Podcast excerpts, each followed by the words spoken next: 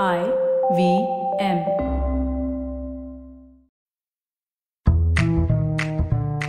SBI life insurance வழங்கும் ஒரு chip ஃபைனான்ஸுக்கு வரவேற்கிறோம். எஸ்பிஐ லைஃப் இன்சூரன்ஸ் உங்களுக்காக உங்களது அன்புக்குரியவர்களுக்காக. நமக்கு எப்பவுமே செய்யறதுக்கு நிறைய இருக்க மாதிரியே தோணும். நிறைய வேலை நிறைய பொறுப்புகள். இதுல நான் எதுக்காக ஃபைனான்ஸ் வேற நிர்வாகம் செய்யணும்? இந்த எண்ணத்துல ஒரு மாற்றத்தை கொண்டு வர இதோ நான் திரும்பவும் ஒரு சிப் ஃபைனான்ஸோட வந்திருக்கேன். சோ இன்னைக்கு நாம ஐ ட்ரிபிள் ஆர பத்தி முழுசா பார்க்க போறோம். கடைசி நாலு எபிசோட்லயும் நீங்க இத பத்தி தனித்தனியா புரிஞ்சுக்கிட்டு இருப்பீங்க. ஆனா அது வெறும் சிமெண்ட் மாதிரி தான் அது நல்லா ஒட்டுறதுக்கு நமக்கு கொஞ்சம் தண்ணியும் தேவை இல்லையா? சோ உங்களுக்காக தான் இந்த ஸ்பெஷலான எபிசோட்.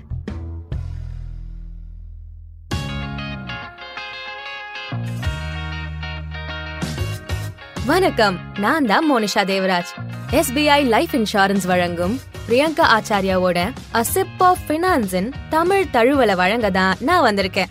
சரி இன்னைக்கான சிப் என்னன்னு பார்க்கலாம். எதுக்காக ஆண்களே எல்லா நிதியையும் வச்சிருக்கணும்? அப்படிங்கறது தான் இன்னைக்கான தலைப்பு. ஒரு ஆலோசகரா போன்ல பேசுறாங்க. ஹலோ மேடம் நான் உங்களோட ஃபைனான்ஷியல் ஆலோசகர் பேசுறேன். நீங்க போன வருஷம் என்னோட வந்து ஒரு எஸ்ஐபில முதலீடு செஞ்சீங்க ஞாபகம் இருக்கா? இப்போ காப்பீடு பத்திரங்கள் தங்கம்னு.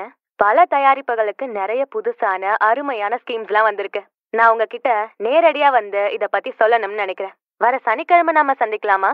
நான் ஒன்னும் இந்த லோன் வாங்கிக்கோங்க காப்பீடு எடுத்துக்கோங்க அப்படின்னு பண்ற கால்ஸ பத்தி பேசல. உங்களோட ஃபைனான்ஷியல் ஆலோசகர் உங்களுக்கு கால் பண்ணா பொதுவா நீங்க இப்படிதான் பதில் சொல்லுவீங்க. ஒன்னு என் அப்பா ஊர்ல இல்ல அவர் வந்ததுக்கு அப்புறம் நம்ம மீட் பண்ணலாம். ரெண்டு சனிக்கிழமை என்னோட ஹஸ்பண்ட் ஃப்ரீயா இருக்காரான்னு பாத்துட்டு நான் உங்களுக்கு சொல்றேன். மூணு ஓ முதலீடா? வேலை பண்டிகைன்னு ரொம்பவே பிஸியா இருக்கேன். நாம இத பத்தி சில மாசத்துக்கு அப்புறம் பாத்துக்கலாமா? நமக்கு எப்பவுமே செய்யறதுக்கு நிறைய இருக்கிற மாதிரியே தோணும். நிறைய வேலை நிறைய பொறுப்புகள். இதுல நான் எதுக்காக ஃபைனான்ஸ் எல்லாம் நிர்வாகம் பண்ணணும்? இந்த எண்ணத்துல ஒரு மாற்றத்தை கொண்டு வர இதோ நான் திரும்பவும் ஒரு சிப் ஃபைனான்ஸோட வந்திருக்கேன். சோ இன்னைக்கு நாம ஐ ட்ரிபிள் ஆர பத்தி முழுசா பார்க்க போறோம். கடைசி அடுத்த நாலு எபிசோட்லயும் நீங்க இத பத்தி தனித்தனியா புரிஞ்சுகிட்டு இருப்பீங்க. ஆனா அது வெறும் சிமெண்ட் மாதிரி தான்.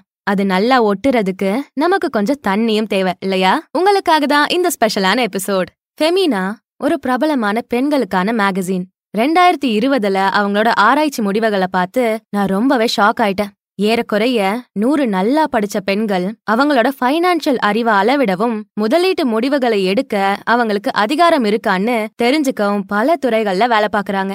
பெண்களுடைய முதலீடு பற்றிய முடிவுகள் பாரம்பரிய விருப்பங்களுக்கு எல்லாம் அப்பாற்பட்டது. உண்மையை சொல்லணும்னா இந்த ஆராய்ச்சியின் போது தொண்ணூத்தி ரெண்டு சதவீத பெண்கள் அவங்களோட ஃபைனான்ஸ் சம்பந்தப்பட்ட முடிவுகளை அவங்களோட ஹஸ்பண்ட்ஸும் பிரதர்ஸும் அப்பாக்களும் மகன்களும் தான் எடுக்கிறதா நேர்மையா ஒத்துக்கிட்டாங்க. அவங்கள எண்பத்தி மூணு சதவீத பெண்களுக்கு மியூச்சுவல் ஃபண்ட்ஸ் பத்தியோ இல்ல நவீன கருவிகளை பத்தியோ ஏதோ ஒரு அளவுக்கு தான் தெரிஞ்சிருக்கு. இல்லனா எதுவுமே தெரியாம இருக்காங்க. இருங்க இது மட்டும் இல்ல அவங்கள எழுபத்தி எழுபது சதவீத பெண்கள் ஒன்றரை லட்சம் கிட்ட பணம் வச்சிருக்காங்க. ஆமாங்க உங்க காதுல சரியா தான் விழுந்தது. ஒன்றரை லட்சம் பணத்தை ரகசிய சேமிப்பா அவங்க கிட்டயே வச்சிருக்காங்க. கிட்டத்தட்ட அவங்க எல்லாருமே லோனுக்கு இஎம்ஐ கட்டிட்டு தான் இருக்காங்க. ஆனா இஎம்ஐஸ் பத்தி எதுக்கும் அவங்களால சரியா பதில் சொல்ல முடியல. அவங்கள பதினாலு சதவீத பெண்கள் மட்டும்தான் நேரடியா வாங்குற தங்கத்துக்கு பதிலா பேப்பர் அடிப்படையில வாங்குற தங்கத்து மேல முதலீடு செய்ய தைரியமா முன் வந்திருக்காங்க. அப்புறம் இன்னொரு விஷயம் எண்பத்தி ரெண்டு சதவீத பெண்கள் அவங்களோட சம்பளத்துல இருந்து எவ்வளவு வரி பணம் எடுக்கப்படுதுன்னு தெரிஞ்சு வச்சிருக்காங்க. ஆனா அவங்கள அஞ்சு சதவீத பெண்களுக்கும் குறைவாதான் அவங்களோட வருவாய்களை அவங்களே ஃபைல் பண்றாங்க. அவங்கள தொண்ணூத்தி எழுபது சதவீத பெண்கள் இப்ப வரைக்கும் வருமான வரித்துறை இணையதளத்தை பார்த்ததே இல்ல. நான் இந்த எபிசோடு எதுக்கு எடுக்கணும்னு நினைச்சேன்னா எல்லா இடத்துலயும் பெண்களோட அதிகாரத்தையும் சுதந்திரத்தையும் நான் பார்த்துட்டு தான் இருக்கேன். ஆனா பெண்கள் நிதி விடுதலை அடைய ரொம்ப தூரம் போக வேண்டியிருக்குன்னு தான் எனக்கு ரொம்ப வருத்தமா இருக்கு. அதுக்கான மூன்று காரணங்கள் என்னன்னு பாப்போம் ஒன்னு என்னோட நெய்பர் ஸ்ருதிய பத்தி நான் ரிசர்ச்ச பத்தி பேசின போன எபிசோட்ல சொல்லியிருந்த மாதிரியே பல வருஷங்களா பெண்கள்னாலே பொம்மைகளோட விளையாடவும் படிக்கவும் குடும்பத்தை பாத்துக்கிறதுலயும் தான் பிஸியா இருக்கணும்னு ஒரு வழக்கமான மனநிலை இருக்கு. பல தலைமுறைகளுக்கு அப்புறமும் அந்த மனநிலை ரொம்ப ஸ்ட்ராங்காவும் உறுதியாவும் இருக்கு. ரெண்டாவது ஒரு பொண்ணு ஒரு தொழிலையோ இல்ல பிசினஸையோ இல்ல ஒரு வேலையோ தேர்ந்தெடுக்கும் போது அவ இயல்பாவே இது எல்லாத்துக்கும் மேல அவளோட வீட்டுக்கு தான் முன்னுரிமை கொடுக்கணும்னு எல்லாராலையும் எதிர்பார்க்கப்படுறா. இப்போ ஒரு ஆணுக்கு ஒரு மீட்டிங் இருக்கிறதா வச்சுப்போம். இந்த நாட்கள்ல ஆன்லைன் மீட்டிங் நடக்குது. சோ அவரோட வேலைக்கு எந்த ஒரு டிஸ்டர்பன்ஸும் ஏற்படாத மாதிரி ஒட்டுமொத்த வீடும் அமைதியா ஒழுக்கமா இருக்காங்க.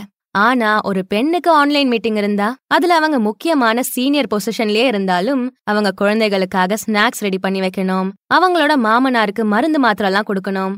அப்புறம் முக்கியமா ரொம்பவே கஷ்டப்பட்டு உழைக்கிற அவங்க ஹஸ்பண்டுக்காக சாப்பாடு செஞ்சு வைக்கணும். அவங்களுக்கே நேரம் ரொம்ப இல்லாதப்போ பணத்துக்கு மட்டும் நேரம் எங்க இருந்து வரும்? மூணாவது பெண்களுக்கு மத்தவங்கள கண்காணிக்கிற ஒரு இயல்பான பழக்கம் இருக்கு. மத்த எல்லா பெண்களும் வெஸ்டர்ன் ட்ரெஸ் போட்டிருக்கிறத பார்த்தா அவங்களும் அதே மாதிரி ட்ரை பண்ணுவாங்க. காலனில இருக்க எல்லாரும் சமையல்காரங்கள வச்சிருந்தா அவங்களும் அதையே பின்பற்றுவாங்க. எல்லாரும் அவங்க அவங்களோட பசங்கள எக்ஸ்ட்ரா கிளாஸுக்கு அனுப்புறத பார்த்தா அவங்க மத்தவங்க செய்யறத நம்ம மிஸ் பண்றோமோ அப்படின்னு நினைச்சு அவங்களோட குழந்தையும் அதுல சேர்த்து விட்டுருவாங்க. நாம ரிசர்ச்ல பார்த்த மாதிரி ஃபைனான்ஸ் பத்தி புரிஞ்சுக்கிற பெண்கள் ரொம்ப குறைவா இருந்தா கண்டிப்பா அதோட தாக்கமும் குறைவா தான் இருக்கும். சோ ஒரு பெண் எல்லா இடத்துலயும் எல்லா விஷயங்களையும் ஆண்கள் கையாள்றத பாக்கும்போது அவங்க இத இயல்பாவே ஏத்துக்கிறாங்க. ஆனா இப்ப வரைக்கும் இத கேட்டுட்டு இருந்ததுல இருந்து இந்த விஷயத்துல மாற்றம் தேவைன்னு நீங்க ஒரு தடவையாச்சும் கண்டிப்பா யோசிச்சிருப்பீங்கன்னு நினைக்கிறேன். இந்த நிகழ்ச்சி மூலமா இந்த எண்ணத்தை மாத்துறதுக்காக நான் அடி எடுத்து வச்சிருக்கேன். இது ஒரு எதிர்ப்போ இல்ல இனம் சார்ந்த பிரச்சனையோ கிடையாது.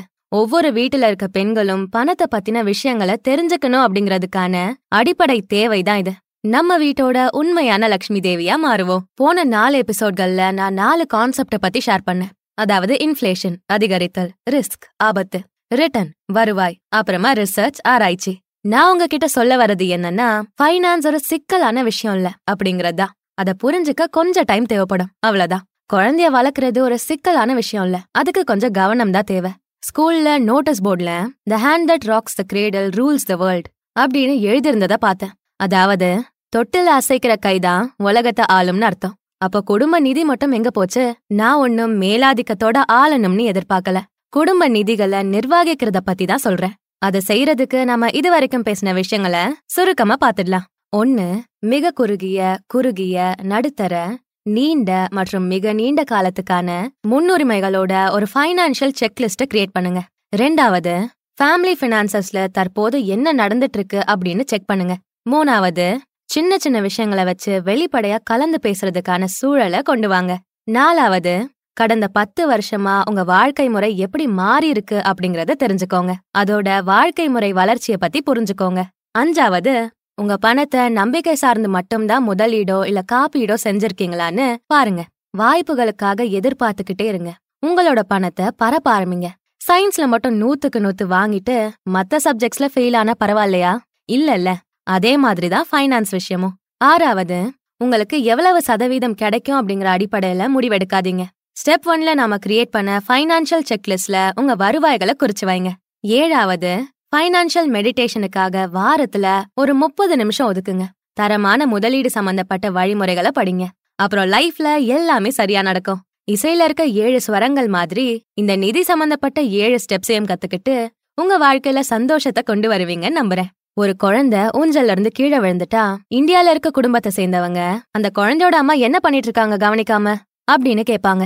ஒரு குடும்பம் நிதி அளவுல வளர்ச்சி அடைஞ்சு அம்மா தான் உண்மையான லக்ஷ்மி தேவி. அவங்க நம்மளோட கோவத்தை மட்டுமில்ல நம்ம நிதி சம்பந்தப்பட்ட ஏற்பாடுகளையும் நல்லா நிர்வாகம் செய்யறாங்க அப்படின்னு சொல்ற நாளுக்காக தான் நான் காத்துக்கிட்டு இருக்கேன். அதுதான் என்னோட பெருமைக்குரிய நாளா இருக்கும். அசிப் ஆஃப் பினான்ஸ கேட்டு மகிழுங்க. ஐவிஎம் பாட்காஸ்ட் நெட்வொர்க்கில் மட்டுமே. எஸ்பிஐ லைஃப் இன்சூரன்ஸ் வழங்கும் ஒரு சிப் ஃபைனான்ஸை கேட்டதுக்கு நன்றி. எஸ்பிஐ லைஃப் இன்சூரன்ஸ் உங்களுக்காக உங்களது அன்புக்குரியவர்களுக்காக.